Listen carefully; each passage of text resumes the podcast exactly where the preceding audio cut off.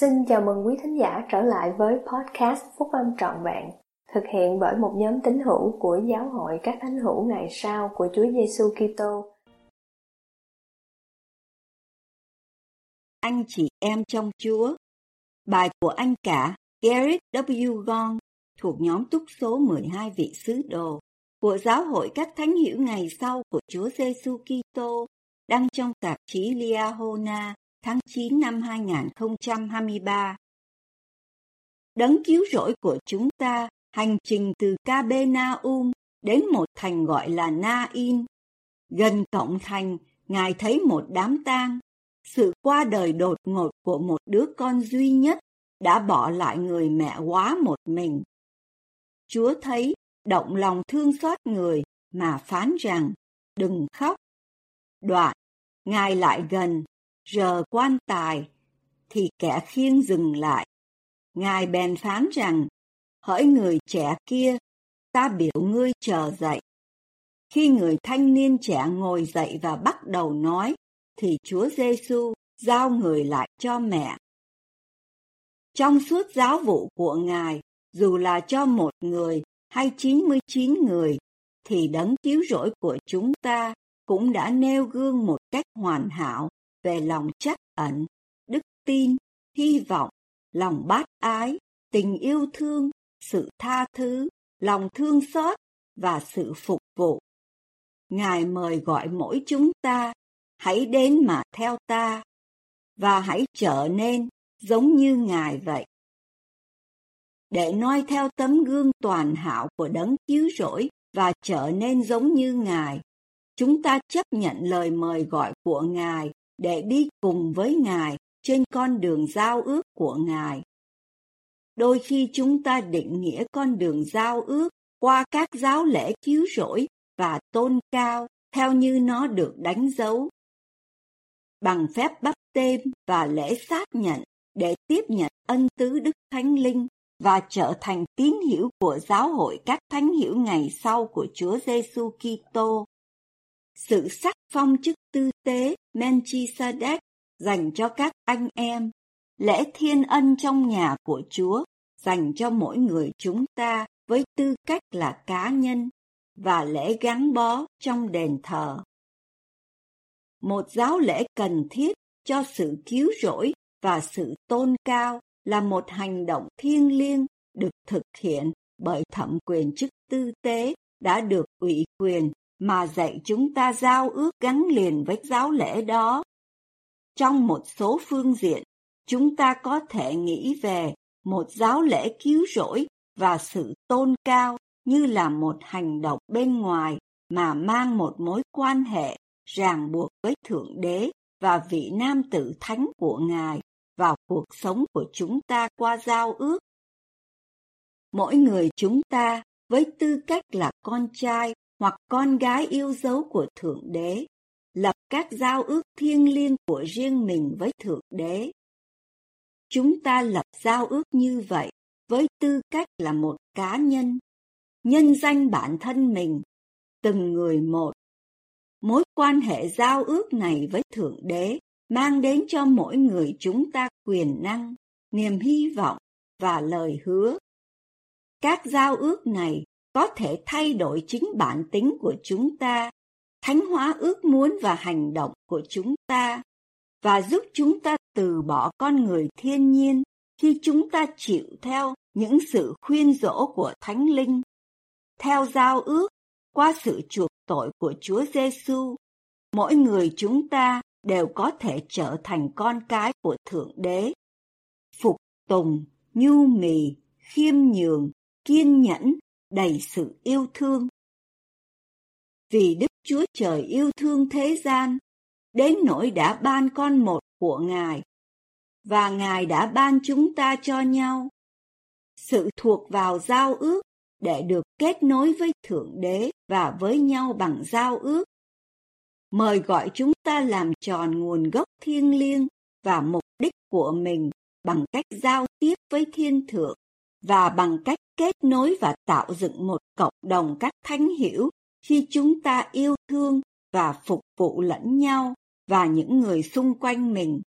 Trong việc tạo cơ hội cho sự cam kết bằng giao ước và thuộc vào giao ước. Thượng đế chẳng hề vị nể ai. Ngài mời gọi mỗi người chúng ta, người nam và người nữ, đã kết hôn hay chưa kết hôn, bất kể lai lịch và hoàn cảnh của chúng ta là gì, hãy đến cùng Ngài và đến với nhau bằng giao ước. Khi chúng ta thuộc vào Chúa bằng giao ước, chúng ta cũng thuộc vào nhau bằng giao ước. Những điều phi thường xảy ra khi chúng ta yêu mến Chúa, cùng chung sức, hội ý và phục vụ lẫn nhau.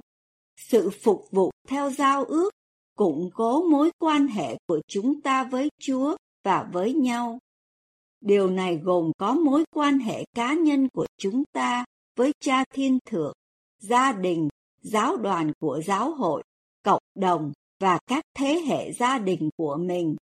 Khi chúng ta sống theo các giao ước của mình, chúng ta quên đi bản tính ích kỷ của mình và tìm thấy bản tính tập trung tốt nhất vào đấng Kitô của mình. Trong kế hoạch hạnh phúc thiêng liêng của Thượng Đế, Chủ tịch Russell M. Nelson đã nói rằng các tầng trời cũng luôn mở ra cho các phụ nữ đã được làm lễ thiên ân với quyền năng của Thượng Đế bắt nguồn từ các giao ước chức tư tế của họ, cũng giống như cho những người đàn ông mang chức tư tế. Chủ tịch Camille N. Johnson, Chủ tịch Trung ương Hội Phụ Nữ đã nói, Chúng ta có quyền để tiếp cận quyền năng của chức tư tế bằng đức hạnh của sự xứng đáng cá nhân.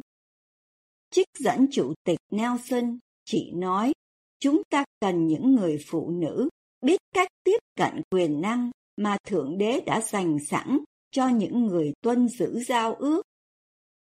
Chủ tịch Johnson dạy rằng những người tuân giữ giao ước tìm kiếm và sống với đức tin, sự khiêm nhường và siêng năng có thể nhận được sự hướng dẫn, soi dẫn và các ân tứ của Thánh Linh, sự mặc khải và giúp đỡ và củng cố để trở nên giống như Chúa Giêsu Kitô và Cha Thiên Thượng hơn. Khi mỗi người chúng ta dâng lên ân tứ độc nhất vô nhị của mình trong mối quan hệ chung phần cộng tác với Chúa và với nhau, chúng ta hiệp làm một thân. Trong kế hoạch của Thượng Đế, người cha và người mẹ là bạn đời và người phụ giúp cho nhau. Chúng ta giúp đỡ lẫn nhau với tư cách là những người cộng sự bình đẳng trong tình yêu thương và sự ngay chính để nuôi dưỡng và chu cấp cho nhau và cho gia đình mình. Sự trong sạch trong suy nghĩ và hành vi là điều kiện tiên quyết cho sự mặc khải và soi dẫn mà cả người nam lẫn người nữ đều cần. Trong gia đình của họ, người cha và người mẹ phải chủ tọa bằng sự hiền dịu và nhu mì và tình thương yêu chân thật. Những đức tính ngay chính mà cả người nam lẫn người nữ đều cần trong tất cả các mối quan hệ của mình.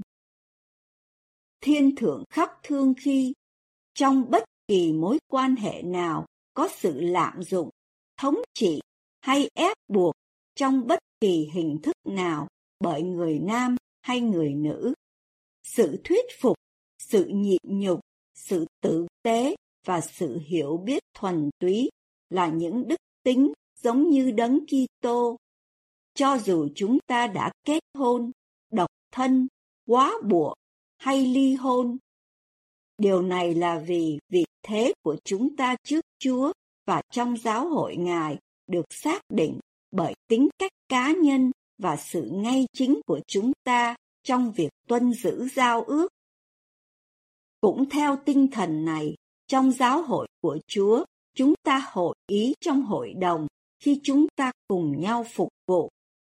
Trong các hội đồng của chúng ta, các vị lãnh đạo tìm kiếm sự hiểu biết sâu sắc và ý kiến từ tất cả mọi người.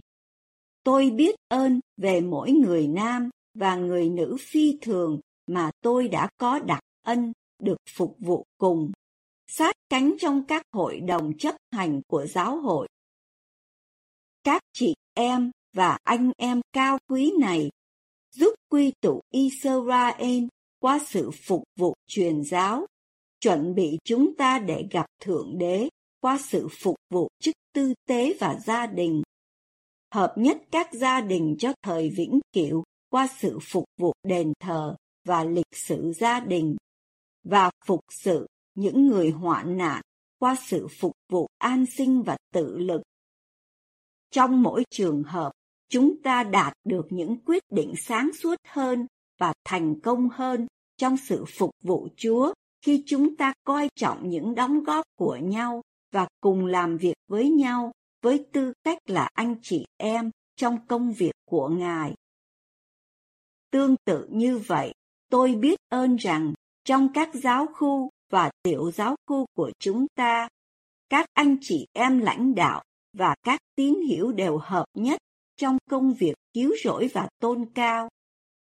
Trong khắp giáo hội, dưới sự hướng dẫn của các vị lãnh đạo truyền giáo tận tụy, các hội đồng lãnh đạo truyền giáo bao gồm những người lãnh đạo huấn luyện là anh cả và chị truyền giáo huấn luyện, những người truyền giáo của chúng ta, mà công việc và trách nhiệm của mỗi người này đều được coi trọng và đầy ý nghĩa. Trong quân đội Hoa Kỳ, các vị tuyên úy thánh hiểu ngày sau, những người nam và người nữ được giáo hội tán thành, ban phước cho những người phục vụ trong nhiều chi nhánh phục vụ khác nhau. Trong công việc phục sự, các thiếu niên và thiếu nữ của chúng ta có cơ hội và cần phải phục vụ. Trong sự phục vụ của chúng ta, chúng ta đều sát cánh bên nhau. Một cách mà chúng ta đứng lên làm nhân chứng của Thượng Đế là phục vụ với tư cách là người làm chứng cho các giáo lễ phúc âm phục hồi. Các chị em và các anh em đứng làm nhân chứng cho các lễ bắp tem, cho người sống lẫn người chết. Các anh em và các chị em đứng làm nhân chứng cho các giáo lễ khác trong nhà của Chúa. Ở trong đền thờ, với chìa khóa của chủ tịch đền thờ, các chị em thực hiện các giáo lễ thiêng liêng cho các chị em và các anh em thực hiện các giáo lễ thiêng liêng cho các anh em. Trong kế hoạch hạnh phúc thiêng liêng của Thượng Đế, Chủ tịch Dallin H. Oaks, đệ nhất cố vấn trong đệ nhất chủ tịch đoàn đã nói rằng quyền năng của chức tư tế ban phước cho tất cả chúng ta. Các chìa khóa của chức tư tế hướng dẫn những người nữ cũng như người nam, và các giáo lễ của chức tư tế và thẩm quyền chức tư tế đều thuộc về cả người nam lẫn người nữ. Bất cứ ai hành động trong một chức phẩm hoặc chức vụ kêu gọi, nhận được từ một người nắm giữ các chìa khóa chức tư tế, đều sử dụng thẩm quyền chức tư tế trong việc thực hiện các bổn phận đã được chỉ định cho mình. Khi chúng ta cố gắng để hiệp làm một, cũng như Chúa Giêsu Kitô là một với Đức Chúa Cha, chúng ta cần phải mặc lấy Đức Chúa Giêsu Kitô. Chúng ta có thể được thánh hóa từ ân điển này qua ân điển khác khi chúng ta học hỏi và biến các thuộc tính của Chúa Giêsu Kitô thành thuộc tính của mình để yêu thương trọn vẹn hơn, dễ dàng tha thứ hơn, bớt phán xét hơn, sẵn lòng hơn để phục vụ và hy sinh, nêu gương về lòng chắc ẩn một cách sâu sắc và thường xuyên hơn. Chúng ta hãy tin cậy giáo lý và tấm gương của Đấng Kitô, hân hoan trong lẽ thật và trở thành các môn đồ khiêm nhường của Ngài. Mỗi người chúng ta với tư cách là các cá nhân và các anh em và chị em trong Chúa.